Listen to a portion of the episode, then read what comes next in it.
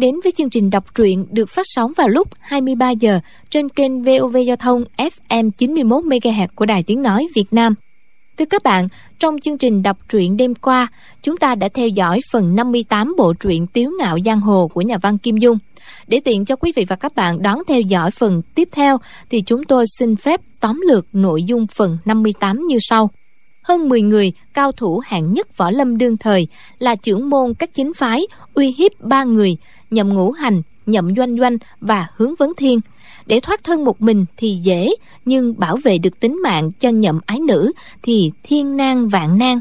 Nên nhậm lão tuyên bố, con gái lão có bề gì thì cha mẹ, con cái, đệ tử yêu quý cho đến vợ lớn, vợ bé của các quý vị sẽ bị giết sạch. Phương chứng đại sư can gián mọi người không nên loạn đấu sát nhân. Sung hư đạo nhân đề nghị đánh cuộc mỗi bên cử ra ba người, đấu ba trận, bên nào thắng hai trận thì thắng. Nếu bên nhậm lão thua thì ba người phải ở lại thiếu lâm tự 10 năm. Trận đầu, nhậm lão đấu với phương chứng đại sư, hai người ngang tài, ngang sức. Chưởng pháp của nhậm lão chất phát, chậm rãi, quá giải hết thiên thủ như lai trưởng biến hóa khôn lường của phương chứng. Nhưng nội lực của đại sư luyện từ dịch cân kinh, nhu hòa mà thâm hậu vô cùng qua bốn lần chưởng lực gặp nhau, nhậm lão thấy toàn thân nhộn nhạo, bất giác sợ hãi. Lão ta bèn xoay người, đập chưởng xuống thiên linh cái của dư thương hải. Phương chứng tấm lòng từ bi, phóng người lên cao, phát song chưởng xuống ngay gáy nhậm lão để giải vây cho dư thương hải. Ai ngờ, nhậm ngũ hành nửa chừng thu chưởng chụp vào quyệt đảng trung và tâm khẩu của phương chứng đại sư người mềm nhũn ngã nhào xuống đất. Tả lãnh thiền liền xuất chưởng tập kích sau lưng nhậm lão. Hai người càng đấu càng nhanh, quyết liệt một trận sống còn.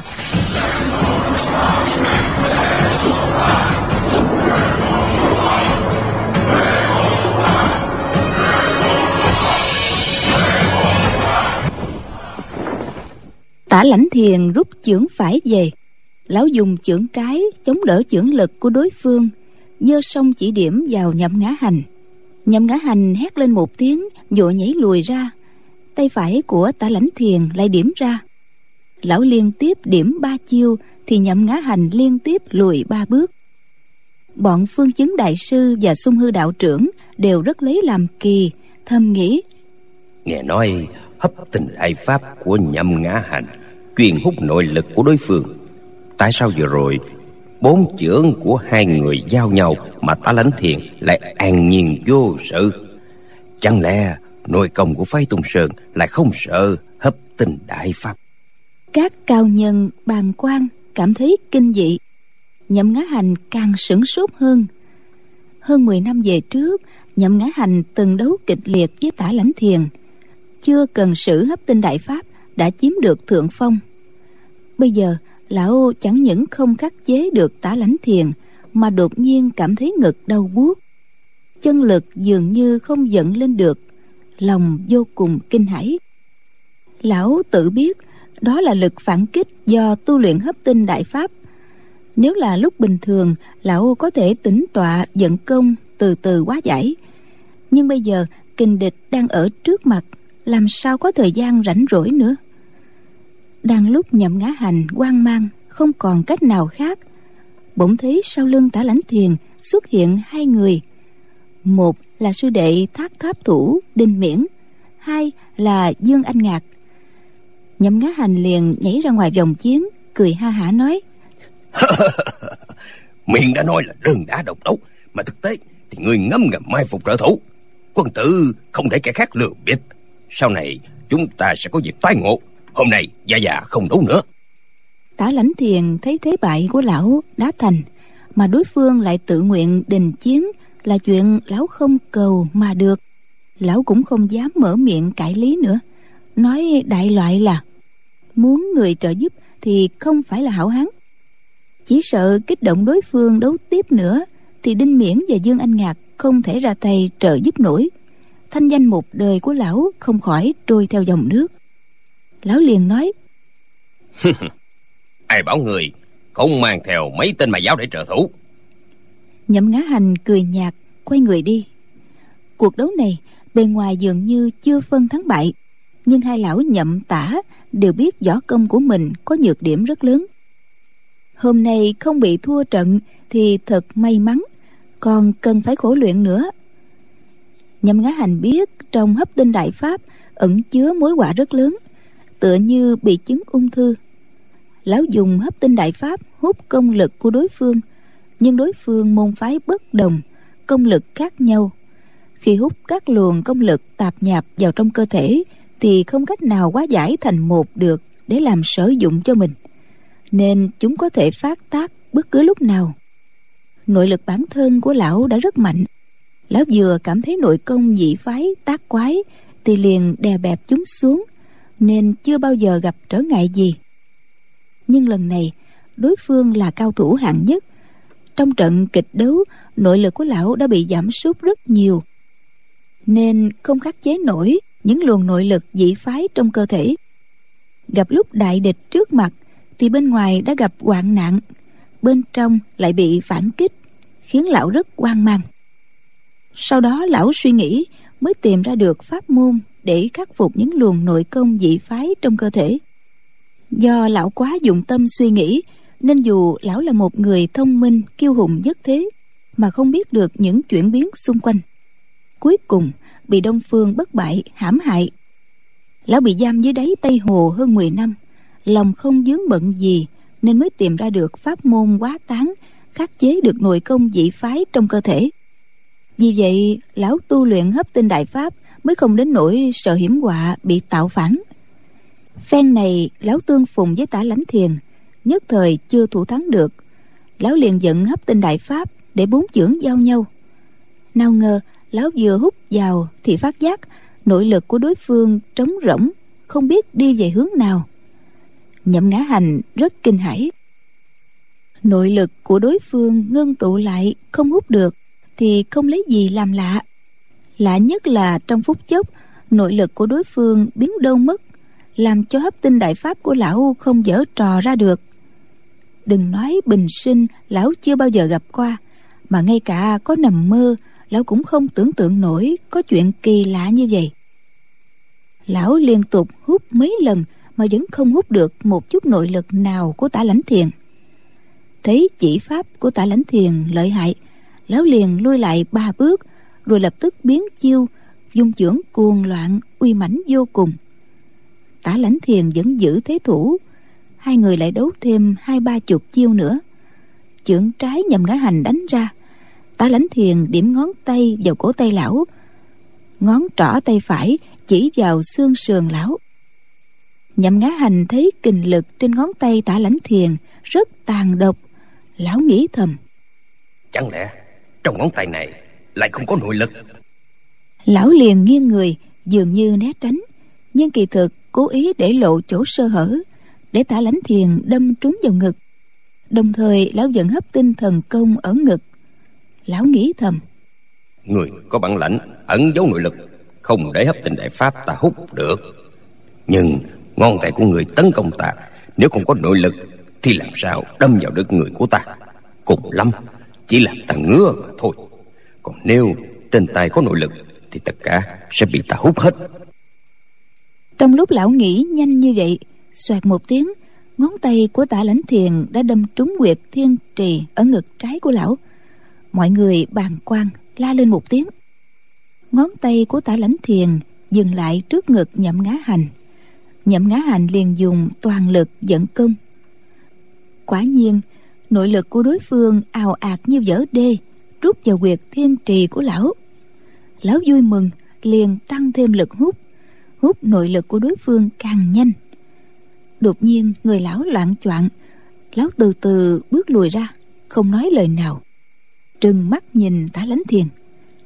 Thân người lão phát rung, tay chân bất động, giống như người bị phong tỏa quyệt đạo. Doanh doanh thất kinh, la lên. Gia gia! Cô chạy tới đỡ lấy lão cảm thấy tay lão lạnh buốt liền quay đầu gọi. Hả? Hướng thúc thúc! Hướng dẫn thiên giọt người đến trước đưa chưởng nắng bóp người nhậm ngã hành mấy cái. Nhậm ngã hành rên lên một tiếng rồi mới thở đều lại mặt tái xanh. Lão nói hay lắm! Nước cờ này ta không ngờ đến. Chúng ta đấu tiếp. Tá lãnh thiền từ từ lắc đầu. Nhạc bất quần nói đã phần thắng bại rồi còn tỷ đấu cái gì nữa vừa rồi nhậm tiên sinh chẳng lẽ không bị tả trưởng môn phong tỏa quyệt thiên trì hay sao? Nhậm ngá hành hừ một tiếng rồi quát. Đúng vậy. Ta bị mất lừa. Trận này coi như ta thua vậy.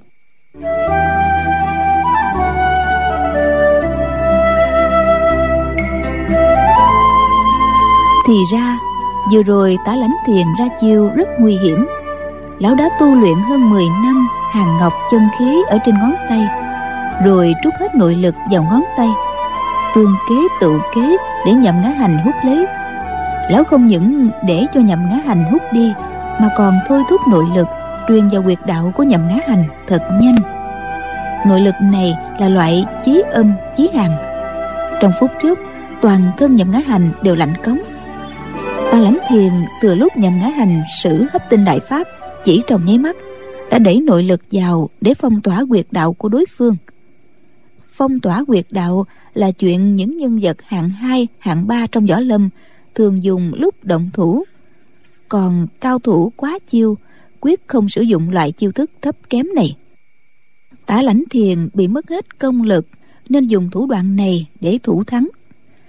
Cách này tuy gian trá nhưng nếu nội lực không lợi hại thì quyết không xử được hướng dẫn thiên biết tả lãnh thiền tuy đắc thắng, nhưng đã bị hao tổn nguyên khí rất nhiều.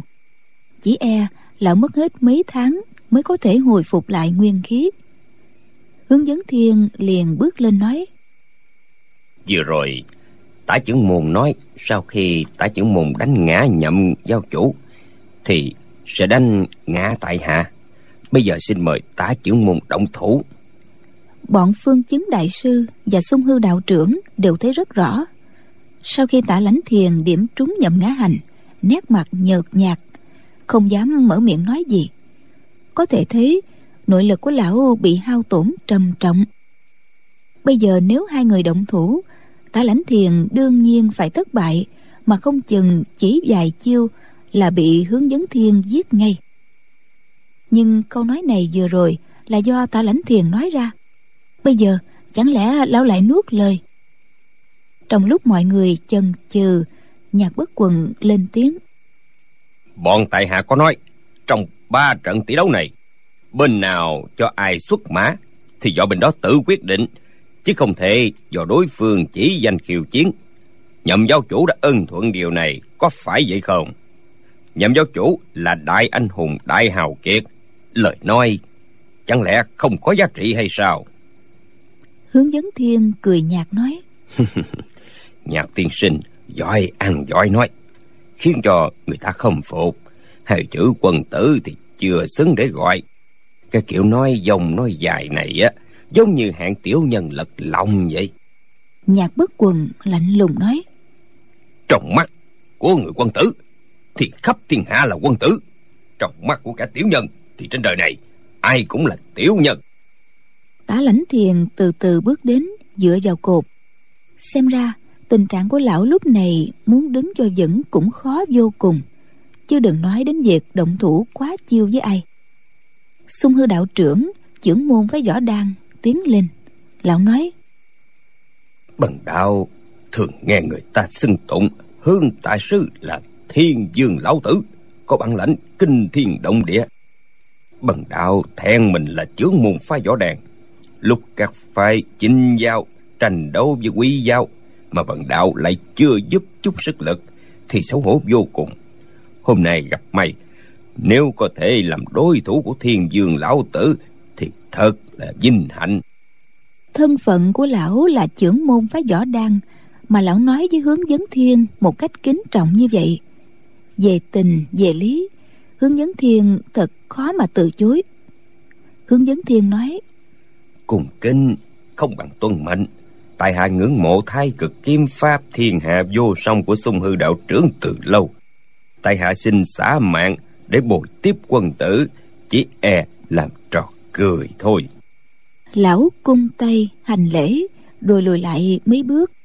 Sung hư đạo trưởng phất hai tay áo rộng, lão cúi người hoàng lễ. Hai người đứng đối diện nhau, chăm chú nhìn nhau. Nhất thời cũng chưa ai rút kiếm ra.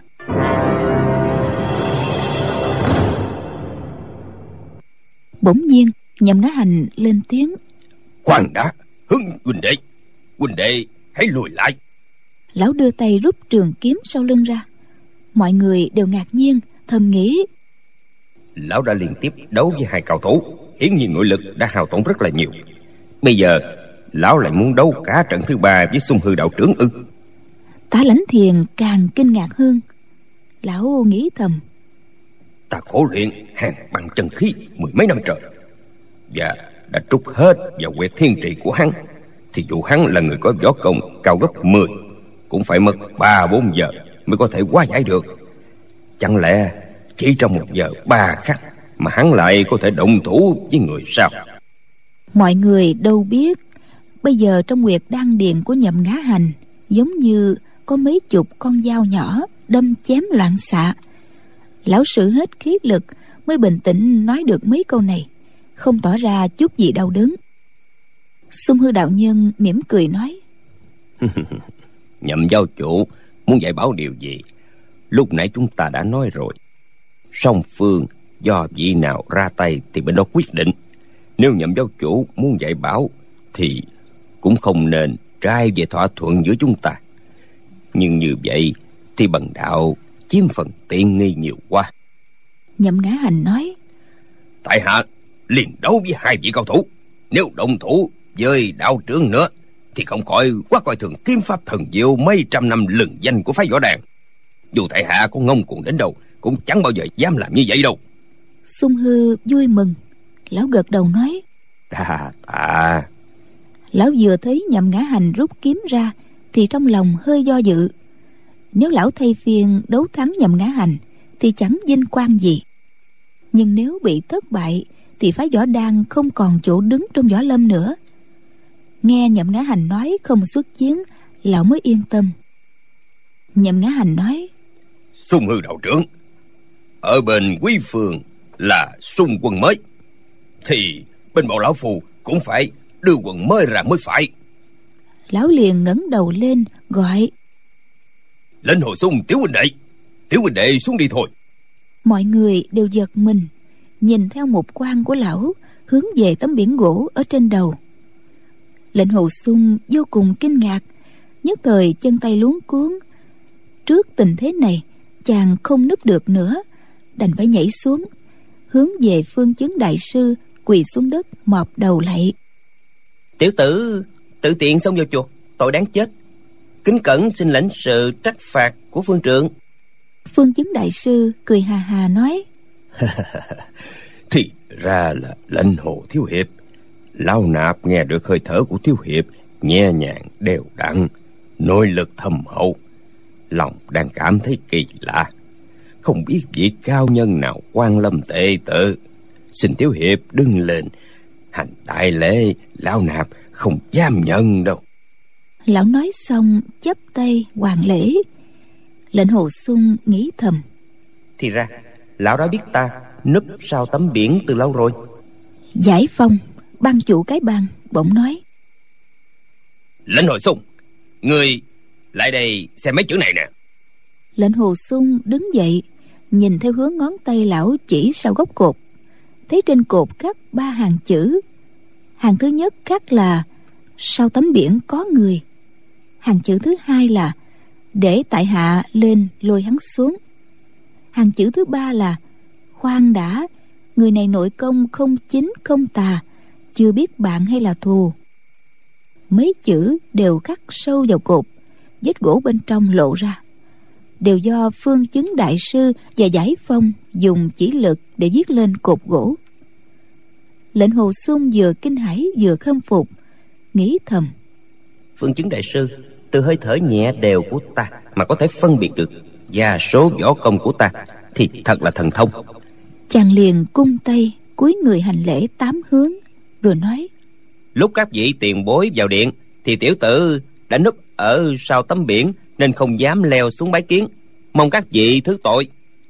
Lệnh hồ sung đoán rằng sắc mặt của sư phụ chắc rất khó coi cho nên không dám nhìn lão giải phong cười nói. Người có tật giật mình. Đến chùa thiếu lâm ăn trộm được cái gì rồi? Lệnh hồ xuân đáp. Tiểu tử nghe nói nhậm đại tiểu thư ở lại trong chùa thiếu lâm nên to gan đến đây đón tiểu thư. Giải phong cười nói. Thì ra ngươi đi ăn trộm cô vợ. Đây không phải là có tật giật mình mà gọi là vì sắc đẹp mà gan lớn bằng trời lệnh hồ xuân nghiêm sắc mặt nói nhậm đại tiểu thư có đại ân với tiểu tử. Dù tiểu tử có tan xương nát thịt cũng cam lòng. Giải phong thở dài nói ừ, đáng tiếc đáng tiếc. Một đời thanh niên trai trang tiền đồ rực rỡ chỉ vì nữ sắc mà đi lầm đường. Nếu người không lạc vào tà đạo thì tôn vị chướng môn phái hoa sơn sau này còn lọt vào tay ai ngoài ngươi nữa chứ nhâm ngá hành lớn tiếng nói. Chướng môn phái hoa sơn đâu có gì là vinh dự. Tương lai lão phu về trời thì ngôi vị giáo chủ của nhật quỷ thần giáo chẳng lẽ thoát khỏi bàn tay con rể cưng của lão phu hay sao? Lệnh hồ xuân giật mình run run nói. Không không không thể. Nhậm ngá hành cười nói. Được rồi không nói nhiều nữa. Xuân nhi người lãnh giáo mấy chiêu thần kiếm của vị chướng môn phái võ đàn đi kim pháp của sung hư đạo trưởng lấy nhu khắc cường, xoay vòng như ý. Thế gian hiếm có, người phải cẩn thận.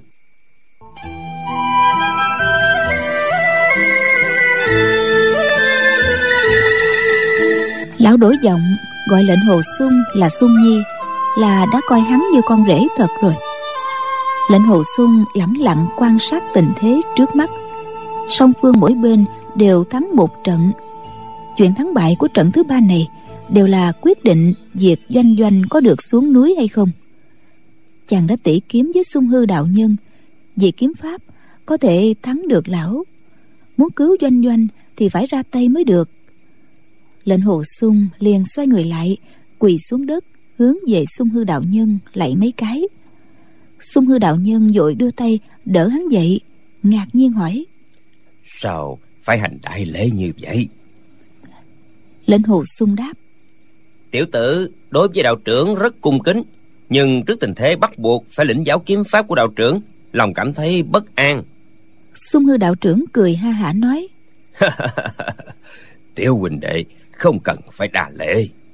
Lệnh hồ sung đứng dậy nhằm ngá hành đưa trường kiếm qua.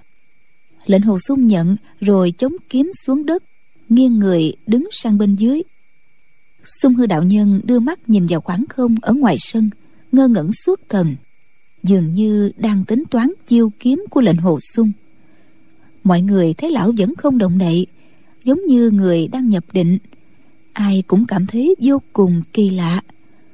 Một lúc lâu sau sung hư đạo nhân thở vào một cái rồi nói hmm, trận này không cần đâu nữa.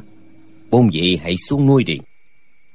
Lão vừa nói ra như vậy mọi người đều ngạc nhiên. Lệnh hồ sung vui mừng cúi người hành lễ. Giải phong hỏi đạo trưởng đạo trưởng nói như vậy là có ý gì chứ? Sung hư nói trước đây mấy ngày dưới chân núi võ đàn bần đạo đã cùng với lệnh hồ huynh đệ chiết hơn ba trăm chiêu. Lần đó bần đạo đã thua. Hôm nay tỷ đấu nữa thì bần đạo cũng thua mà thôi. Bọn phương chứng đều hỏi có chuyện đó thật sao? Sung hư đạo trưởng nói.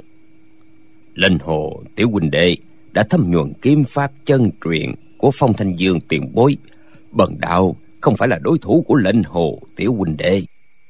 Lão nói rồi mỉm cười lùi sang một bên. Nhậm ngã hành cười ha hả nói.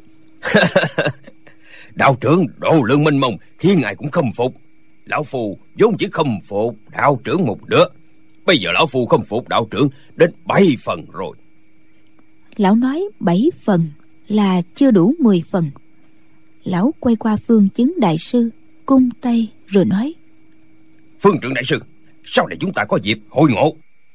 Lệnh hồ sung đi đến trước sư phụ và sư nương quỳ xuống lạy nhạc bất quần nghiêng người né tránh lạnh lùng nói không dám nhận. Nhạc phu nhân chua xót mắt ngấn lệ. Lệnh hồ sung lại quay qua hướng mạc đại tiên sinh hành lễ. Biết lão không muốn nói chuyện qua lại với sư phụ sư nương nên chàng chỉ lạy ba cái chứ không nói gì. Nhậm ngã hành một tay dắt doanh doanh một tay dắt lệnh hồ sung nói chúng ta đi thôi. Lão rảo bước đi về hướng cửa điện. Bọn giải phong chấn sơn tử dư thương hải thiên môn đạo nhân tự biết võ công không bằng sung hư đạo nhân mà sung hư đã thừa nhận lão không phải là địch thủ của lệnh hồ sung. Tuy trong lòng bọn họ bán tính bán nghi nhưng cũng không dám tùy tiện tiến lên động thủ vì sợ rước lấy cái nhục. Nhậm ngã hành đang đi ra khỏi điện bỗng nhạc bất quần quát lên. Khoan đã nhậm ngã hành quay đầu lại nói sao nữa? Nhạc bất quần nói xung hư đạo trưởng là bậc đại hiền nên không so đo với hạng tiểu nhân. Còn trận thứ ba nữa chưa phần thắng bại. Lên hồ sung ta đấu với người. Lệnh hồ sung kinh hãi bất giác toàn thân run bần bật chàng lắp bắp. Sư phụ đệ tử đệ tử sao có thể? Nhạc bất quần vẫn thản nhiên như không. Lão nói người ta nói người được phòng thái sư thúc tổ, tiền bối của bổn môn chỉ điểm. Kiếm thuật đã đạt đến chỗ tinh túy của phái hòa sơn. Thì xem ra, ta cũng không phải là đối thủ của người. Tuy người đã bị trục xuất ra khỏi bổn môn, nhưng trên giang hồ, người vẫn có thể dương danh lập thế cho kiếm pháp của bổn môn. Ta quản giáo người không kỹ lưỡng, khiến cho các vị tiền bối trong chính giáo đều vì ngươi một thanh niên hư hỏng mà phải căm hận. Nếu ta không ra tay thì chẳng lẽ lại đùng đẩy trách nhiệm này cho người khác? Hôm nay nếu ta không giết được người thì người cũng giết ta thôi. Lão nói mấy lời cuối cùng thanh âm rất đanh thép. Soạt một tiếng lão tuốt trường kiếm ra rồi quát lên. Giữa người và ta không còn tình nghĩa sư đồ nữa. Người rút kiếm ra đi. Lệnh hồ sung lùi lại một bước chàng nói đệ tử không dám. Nhạc bất quần phóng vào một kiếm nhằm đâm vào ngực lệnh hồ sung. Lệnh hồ sung nghiêng người né tránh. Nhạc bất quần phóng tiếp luôn hai kiếm. Lệnh hồ sung lại né tránh nhưng trường kiếm vẫn chỉ xuống đất không đưa lên đỡ. Nhạc bất quần nói người đã nhường ta ba kiếm là coi như đã hết đạo nghĩa tôn kính bậc tôn trưởng rồi. Rút kim ra đi. Nhậm ngá hành nói Sùng gì Ngươi không chịu phán chiêu là muốn tự tử ở đây hay sao? Lệnh hồ sung đáp dạ Rồi cầm ngang trường kiếm để trước ngực. Trong trận tỷ thí này, Chàng nhường cho sư phụ thắng Hay là phải thắng sư phụ đây? Nếu chàng cố ý nhân nhượng, Bị thua trận này Hay bị trọng thương Cũng không thành vấn đề. Nhưng ba người Nhậm ngá hành, Hướng dẫn thiên và doanh doanh Sẽ bị giam cầm chịu khổ 10 năm trên núi thiếu thất phương chứng đại sư là một cao tăng đắc đạo, nhưng tả lãnh thiền và bọn tăng chúng trong chùa thiếu lâm khó bảo đảm là họ không dùng độc kế để hãm hại ba người. Nói là cầm tù 10 năm, nhưng không biết tính mạng có được bảo toàn để trải qua 10 năm dài đằng đẵng hay không. Còn nếu hắn không nhường nhịn thì bất nghĩa. Từ lúc ấu thơ côi cút được sư phụ sư nương nuôi dạy thành tài, chẳng khác gì cha mẹ ruột. Đại ân chưa trả, ở trước mặt anh hùng thiên hạ mà đánh bại sư phụ thì còn mặt mũi nào nữa thành danh cũng bị chôn vùi. Đây là vấn đề khó xử của lệnh hồ sung. Chàng đang do dự thì nhà quốc quần đã tấn công tới tấp hơn 20 chiêu. Lệnh hồ sung chỉ dùng qua sơn kiếm pháp trước đây sư phụ truyền thụ để gạt đỡ. Chàng không dám dùng đến độc cô cũ kiếm, vì loại kiếm pháp này đều tấn công vào chỗ yếu hại của người. Vừa xuất chiêu là giết người, nên chàng không dám sử ra. Sau khi chàng luyện được độc cô cửu kiếm, kiến thức tiến bộ rất nhiều, thêm nội lực rất hùng hậu. Tuy chỉ sử qua sơn kiếm pháp bình thường mà quay lực trên kiếm phát sinh khác hẳn với ngày trước. Nhạc bất quần liên tiếp quy động kiếm lực mà vẫn không phóng kiếm đến trước người lệnh hồ sung được.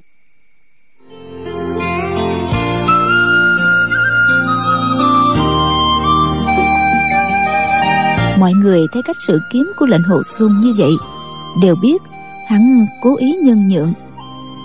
Nhậm ngã hành và hướng dẫn thiên nhìn nhau, vẻ mặt cả hai đều rất lo lắng. Hai người không hẹn mà cùng nghĩ đến hôm ở cô sơn mai trang, thành hàng châu. Nhậm ngã hành mời lệnh hồ sung gia nhập nhật nguyệt thần giáo, hứa cho hắn làm chức quan minh hữu sứ.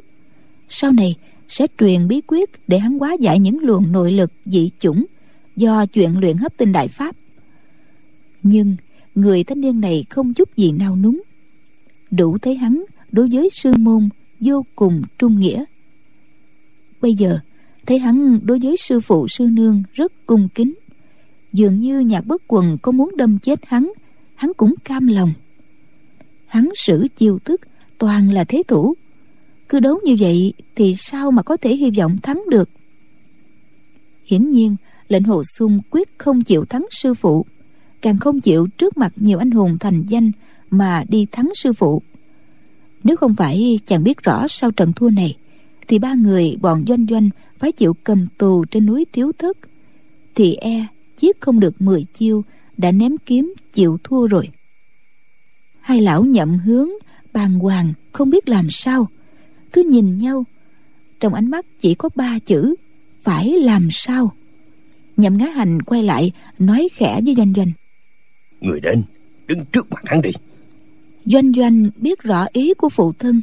Lão sợ lệnh hồ sung nhớ đến ân nghĩa sư môn ngày trước mà cố ý muốn nhường nhịn trong trận đấu này.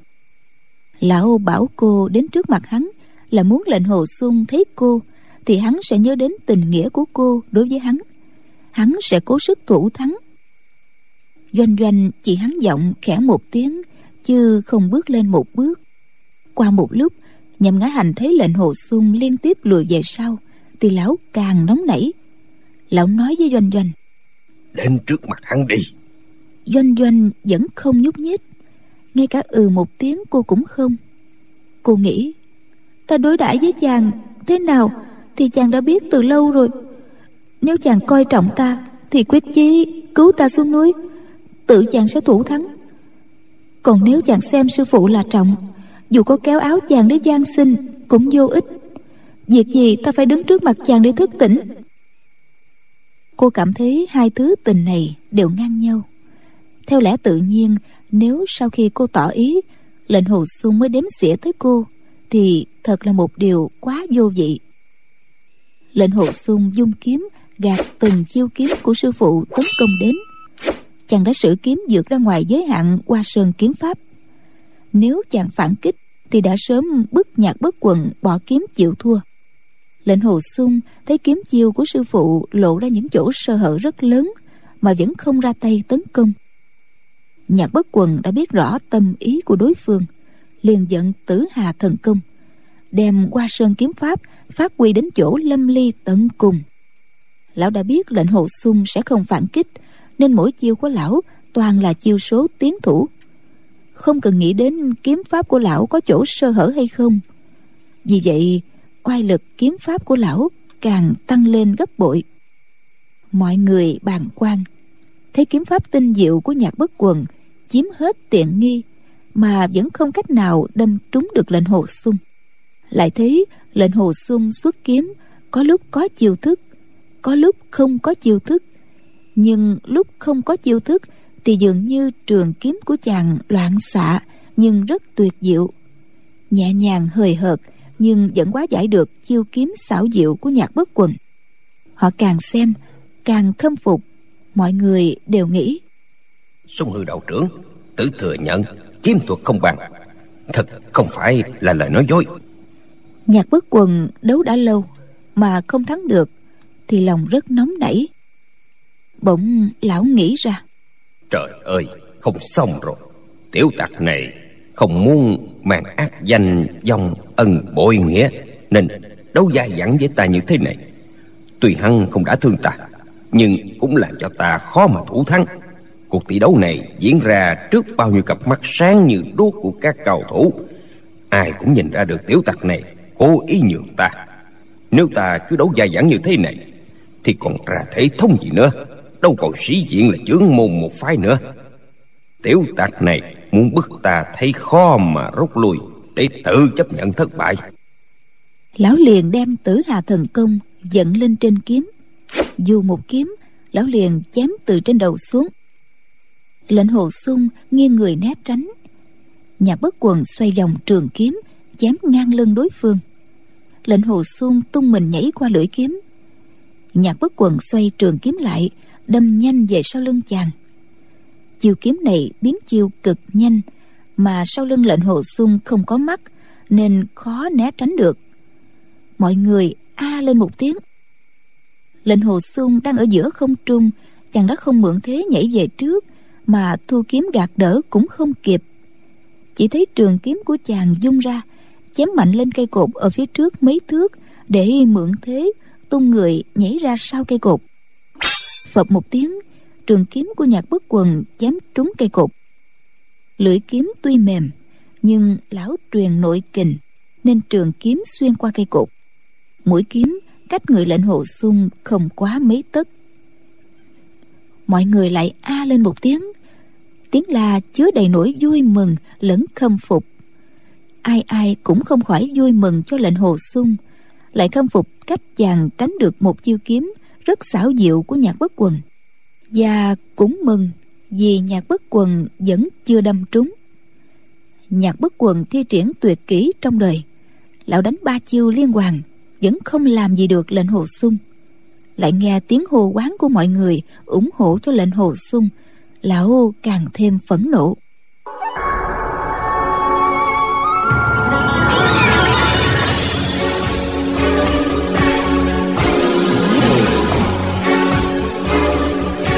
Đoạt mệnh liên hoàng tam kiếm này là tuyệt kỹ của phe kiếm tông phái hoa sơn. Lão là đệ tử phe khí tông, đáng lẽ không biết. Nhưng năm xưa, hai phe kiếm khí tự tàn sát nhau đệ tử phe kiếm tông đã từng dùng kiếm pháp này để giết nhiều hảo thủ phe khí tông. Sau khi đệ tử phe khí tông tận diệt hết đệ tử phe kiếm tông, đoạt lấy chức trưởng môn phái hoa sơn, hảo thủ phe khí tông mới tham tường cặn kẽ ba cao chiều đoạt mệnh liên hoàng tam kiếm này.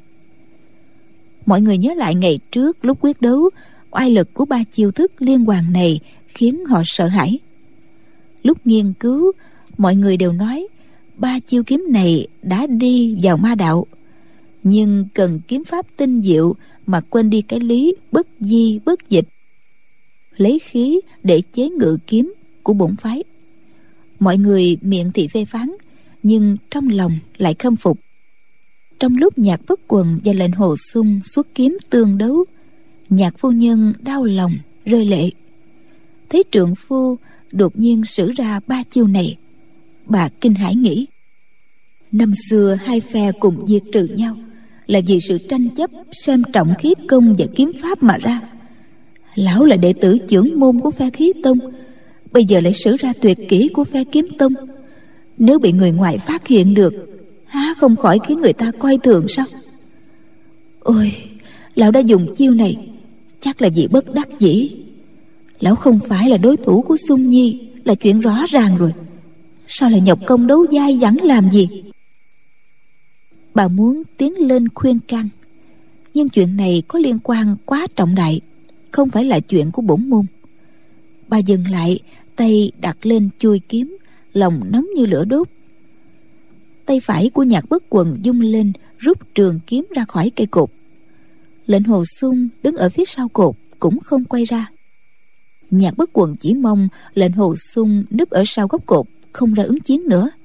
Coi như là sợ lão để giữ thể diện cho lão. Hai người nhìn nhau. Lệnh hồ sung cúi đầu nói đệ tử không phải là địch thủ của sư phụ lão nhân gia. Chúng ta không tỷ đấu nữa. Nhạc bất quần hừ một tiếng. Nhâm ngá hành nói hai sư đồ nhạc tiên sinh đồng thủ không cách nào phần thắng bại. Phương trưởng đại sư chúng ta tỷ thí ba trận này. Song phương coi như bất phần thắng bại. Lão phù sẽ bồi tội với phương trưởng sau chúng ta từ biệt ở đây được chưa? Nhạc phu nhân ngấm ngầm thở phào. Ba thầm nghĩ trận tỷ thí này bọn ta rõ ràng là thua rồi. Nhậm giáo chủ nói như vậy là đã giữ thể diện cho bọn ta. Được như vậy thì hay quá. Phương chứng đại sư nói a di đà phật. Nhậm thí chủ nói như vậy Mọi người không tổn thương hòa khí. Đủ thấy giáo chủ Rất cao mình. Lão nạp cũng không có y chữ khác lão chưa nói ra thì tả lãnh thiền bỗng nói. Vậy thì khi chúng ta để mặc cho bốn người này xuống núi từ đây trên giang hồ còn có bao nhiêu người bất hạnh bị tàn sát mặc cho tám bàn tay của bọn chúng giấy máu của hàng ngàn hàng vạn người mặc cho bọn chúng tàn sát người lương thiện trong thiên hạ ư. Nhạc sư huynh sau này có đáng là trưởng môn phái qua sơn nữa hay không? Phương chứng đại sư ngập ngừng nói. Chuyện này choang một tiếng nhạc bất quần vòng ra phía sau cột. Lão dùng kiếm lên đâm lệnh hồ sung. Lệnh hồ sung lạng người né tránh. Trong mấy chiêu hai người lại tiến dần ra đến giữa điện. Nhạc bất quần dung kiếm tấn công tới tấp lệnh hồ sung hoặc đỡ hoặc né lại thành cuộc đấu dài dẳng cả hai chiết hơn hai chục chiêu. Nhậm ngã hành cười nói trận tỷ thí này thắng bại cũng đã rõ rồi. Chỉ còn xem ai chết ở trước mà thôi. Bảy tám ngày nữa thì cũng không phân thắng bại. Mọi người cảm thấy lời nói của lão tuy khoa trương nhưng cứ đấu như thế này thì chỉ e trong mấy canh giờ cũng chưa có kết quả nhậm ngã hành thầm nghĩ. Cái lão nhạc mặt chai mày đa này nếu cứ đấu dài dặn thì chắc lão sẽ nắm được phần thắng. Nên có chửi lão cũng chẳng ăn thua gì. Nhưng sùng nhi chỉ cần một chút sơ hở thì hỏng bét. Đâu lâu nữa thì chúng ta bất lợi. Phải dùng lời nói khích hăng mới được. Lão bèn nói. Hưng huynh đệ hôm nay chúng ta đến chùa thiếu lâm. Thật là được mở rộng tầm mắt. Hướng dẫn thiên đáp đúng vậy. Những nhân vật cao nhất trong võ lâm đều tụ tập ở đây. Nhậm ngã hành lại nói trong đó có một vị tuyệt vời nhất. Hướng dẫn thiên hỏi vị nào? Nhậm ngã hành nói người này đã luyện được thần công khiến cho người đời khen ngợi hết lời. Hướng dẫn thiên lại hỏi đó là thần công gì vậy? Nhậm ngã hành nói người này luyện kim diện trảo thiết diện bì thần công hướng dẫn thiên nói. Thuộc hạ chỉ từng nghe kim trung trảo và thiết bô sam chứ chưa từng nghe kim diện trảo thiết diện bì. Nhâm ngá hành nói. Người này có công phu kim trung trảo thiết bô sam là khắp người đau thường không chém vào được. Con người này có kim diện trảo thiết diện bì thần công là chỉ luyện cho da mặt dày và cứng lên thôi hương vấn thiên hỏi. Kim diện trảo thiết diện bì thần công này không biết là công phu của môn phái nào vậy? Nhâm ngá hành nói. Công phu này nói ra thì không phải là tầm thường. Nó do quân tử kiếm nhạc bất quần nhạc tiên sinh quy danh lừng lấy trên giang hồ là trưởng môn nhân phái hoa sơn ở núi tây nhạc sáng lập ra. Hương vấn thiên lại nói. Nghe đồn quân tử kiếm nhạc tiên sinh khí công cai thế kiếm thuật vô song quả nhiên không phải là hạng người chỉ có hư danh. Kim diện trảo thiết diện bì thần công này. Luyện cho da mặt mình đến độ đau thương không đâm vào được không biết dùng để làm gì. Nhâm ngá hành liền đáp. Chỗ sử dụng của nó nói không hết đâu. Chúng ta không phải là đệ tử môn hạ phái hoa sơn nên bí quyết trong đó khó mà biết được. Hương vấn thiên lại nói nhạc tiên sinh sáng lập ra môn thần công này. Từ đây dương danh giang hồ vĩnh viễn không bị lụi tàn. Nhậm ngã hành nói đó là đương nhiên rồi. Sau này chúng ta gặp phải nhân vật phái hoa sơn thì đôi mặt với môn thiết diện bị thần công này phải vạn lần cẩn thận. Hương vấn thiên liền đáp dạ thuộc hạ xin ghi khắc trong lòng. Hai người một tung một hứng đối đáp qua lại nhằm châm chích nhạc bất quần dư thương hải nghe mà cứ cười hì hì hoài. Lão rất vui sướng trước tai họa của người khác. Gương mặt đánh phấn hồng của nhạc phu nhân đỏ lên.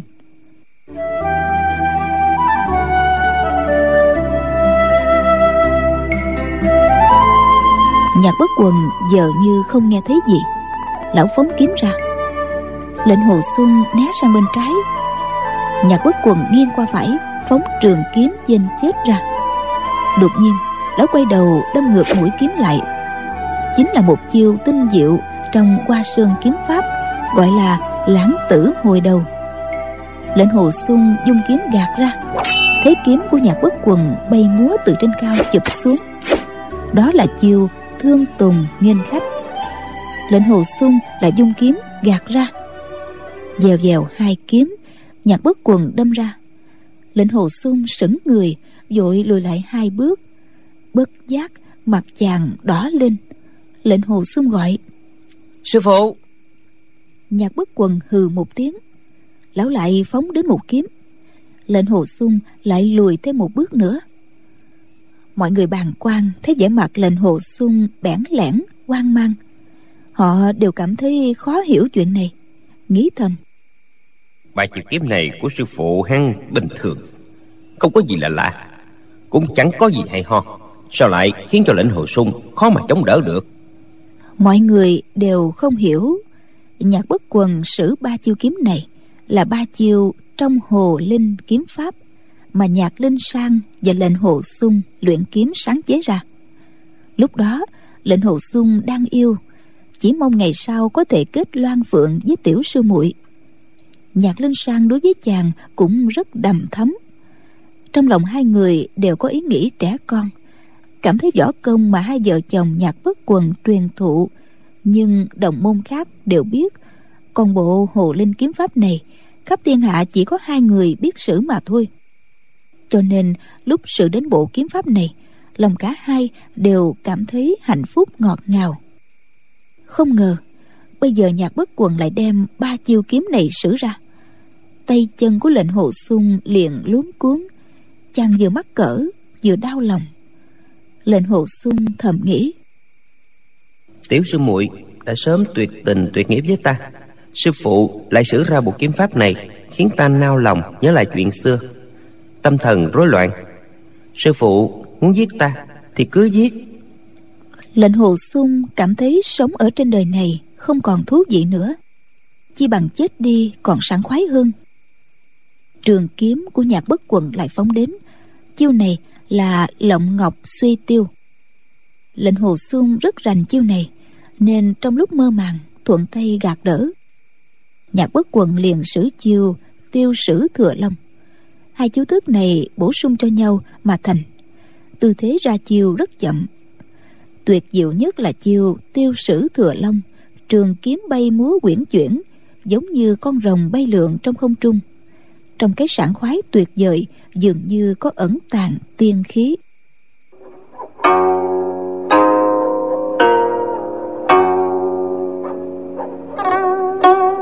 Thời xuân thu tương truyền rằng tần mục công có cô con gái tên là lộng ngọc, rất mê thổi tiêu. Có một thanh niên tên là tiêu sử cưỡi rồng bay đến. Tài thổi tiêu đã tinh diệu nhập thần, nên chàng dạy lộng ngọc thổi tiêu tần mục công đem con gái của mình hứa gả cho tiêu sử. Điển cố thừa long khoái tế từ đó mà ra. Sau đó hai vợ chồng cùng bay lên cõi tiên, rồi ở trên ngọn hoa sơn. Ngọn hoa sơn ngọc nữ có dẫn phụng đình. Trên ngọn núi có đền ngọc nữ. Tất cả đều do truyền thuyết đặt tên. Những chỗ này, lệnh hồ sung và nhạc lên sang không biết đã bao nhiêu lần sống gia nhau cùng đi du ngoạn. Câu chuyện cổ tích về tiêu sử và lòng ngọc tạo ra sự vấn dương về lạc thú tiêu giao đã làm mê mẩn biết bao người. Bây giờ nhạc bất quần sử ra chiều tiêu sử thừa long khiến lòng lệnh hồ sung rối bời. Chàng tiện tay gạt đỡ tự hỏi mình. Tại sao sư phụ sử chiêu này? Sư phụ muốn kích động cho thần trí ta rối loạn để thừa cơ giết ta ư? Nhạc bất quần sau khi sử chiêu này xong lại sử chiêu lãng tử hồi đầu, rồi chiêu thương tùng nghinh khách, rồi lại ba chiêu hồ linh kiếm pháp. Tiếp theo, lão lại sử chiêu lộng ngọc suy tiêu, chiêu tiêu sử thừa long. Cao thủ tỷ võ thì dù có sử hơn một ngàn chiêu thức, cũng không bao giờ lặp lại chiêu thức cũ. Vì chiêu nào đã bị đối phương quá giải, thì có sử lại cũng vô dụng. Mà ngược lại, còn khiến cho đối phương biết rõ chiêu thức của mình sẽ thừa cơ tấn công. Nhạc bất quần lại đem mấy chiêu này sử lại lần thứ hai, nên mọi người đứng ngoài đều cảm thấy khó hiểu. Lệnh hồ sung thấy nhạc bất quần sử chiêu tiêu sử thừa long lần thứ hai xong, rồi lúc lão sử ra ba chiêu hồ linh kiếm pháp, đột nhiên trong đầu lóe lên một tia sáng. Chàng liền hiểu ra. Thì ra, sư phụ đem kiếm pháp này ra để thức tỉnh ta. Chỉ cần ta bỏ tà quy chính như lãng tử hồi đầu thì có thể trở lại môn hạ phái hoa sơn. Trên hoa sơn có mấy cây tùng già cành lá xum xuê giống như đang giang tay chào đón du khách lên núi nên có tên là nghênh khách tùng. Chiêu thương tùng nghênh khách này là dựa vào hình dáng mấy cây tùng già đó mà đặt ra. Lệnh hồ xuân nghĩ thầm.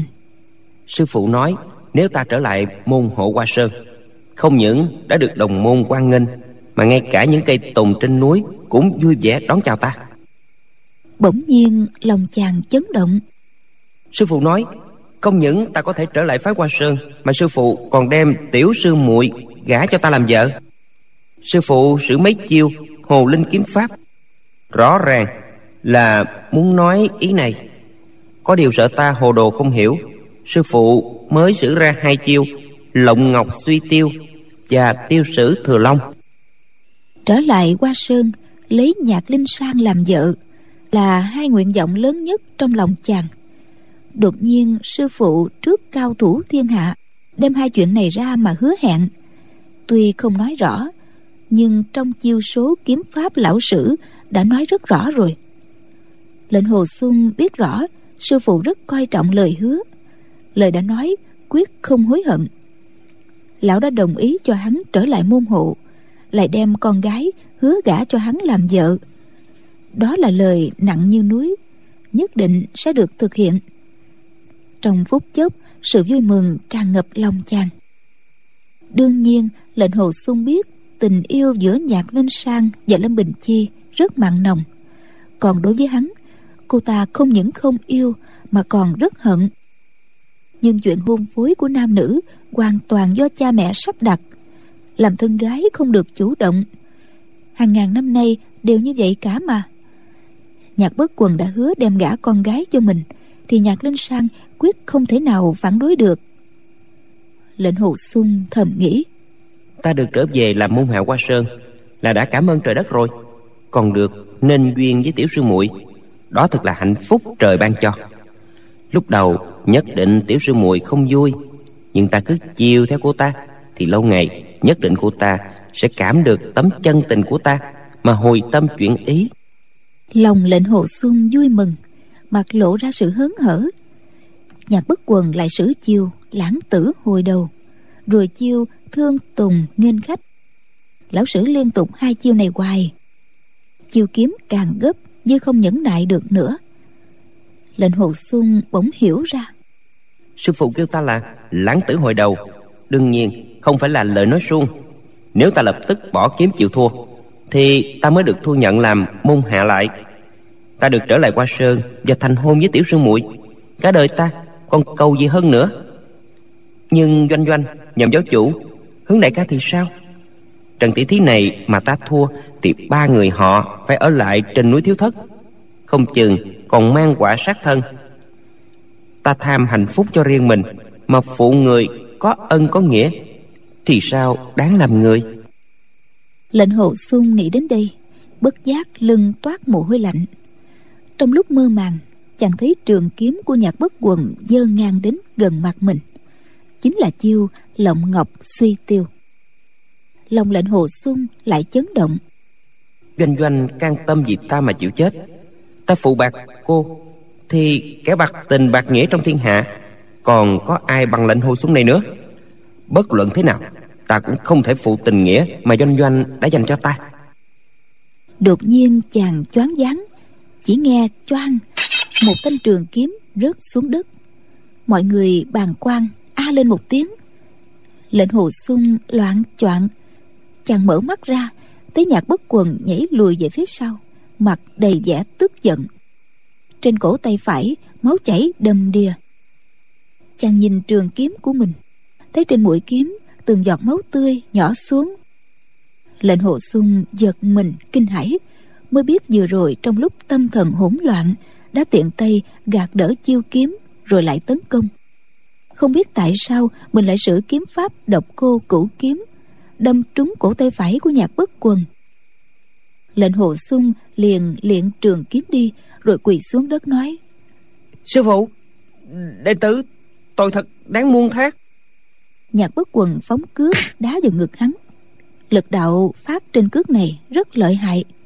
Lệnh hồ xuân bay người đi. Lúc thân người ở giữa khoảng không, thì chàng cảm thấy trước mặt tối đen. Lệnh hồ xuân rất mạnh xuống đất. Tai nghe loáng thoáng, binh một tiếng, nhưng không cảm thấy đau đớn gì. Chàng ngất đi, không biết gì nữa. Không biết trải qua bao lâu lệnh hồ xuân dần dần cảm thấy người lạnh buốt chàng từ từ mở mắt ra. Cảm thấy ánh lửa làm chói mắt mình, liền nhắm mắt lại. Tai nghe doanh doanh vui mừng gọi, ngươi ngươi tỉnh rồi. Lệnh hồ sung lại mở mắt ra. Chàng thấy doanh doanh đang dịu dàng nhìn mình, mặt đầy vẻ vui mừng. Lệnh hồ sung muốn ngồi dậy. Doanh doanh xua tay nói, nằm nghỉ thêm một chút nữa đã lệnh hồ sung vừa nhìn cảnh vật xung quanh. Chàng thấy mình đang ở trong một sơn động. Ngoài động có một đống lửa lớn. Chàng nhớ lại đã bị sư phụ đá một cước. Bèn hỏi sư phụ và sư nương ta đâu? Doanh doanh trề môi nói ngươi còn kêu lão là sư phụ hả? Trong thiên hạ đâu có thứ sư phụ nào mặt dày mày dạng như vậy đâu. Ngươi cứ nhường nhịn mà lão còn không biết điều hạ đài cho xong còn nhẫn tâm đá ngươi một cước làm chân lão bị gãy nữa thật là đáng kiếp mà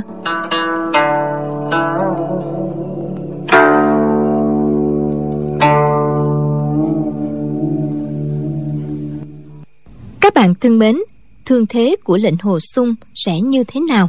Mời quý vị và các bạn đón theo dõi vào phần đọc truyện đêm mai cũng được phát sóng vào lúc 23 giờ trên kênh VOV Giao thông FM 91 MHz của Đài Tiếng nói Việt Nam. Và các bạn cũng đừng quên gửi những ý kiến của quý vị và các bạn vào địa chỉ email quen thuộc của chương trình đọc truyện vovavonggmail.com nhé. Đến đây thì ekip thực hiện chương trình đọc truyện xin phép nói lời chào tạm biệt. Hẹn gặp lại quý vị và các bạn vào chương trình đọc truyện đêm mai. Thân ái, chào tạm biệt.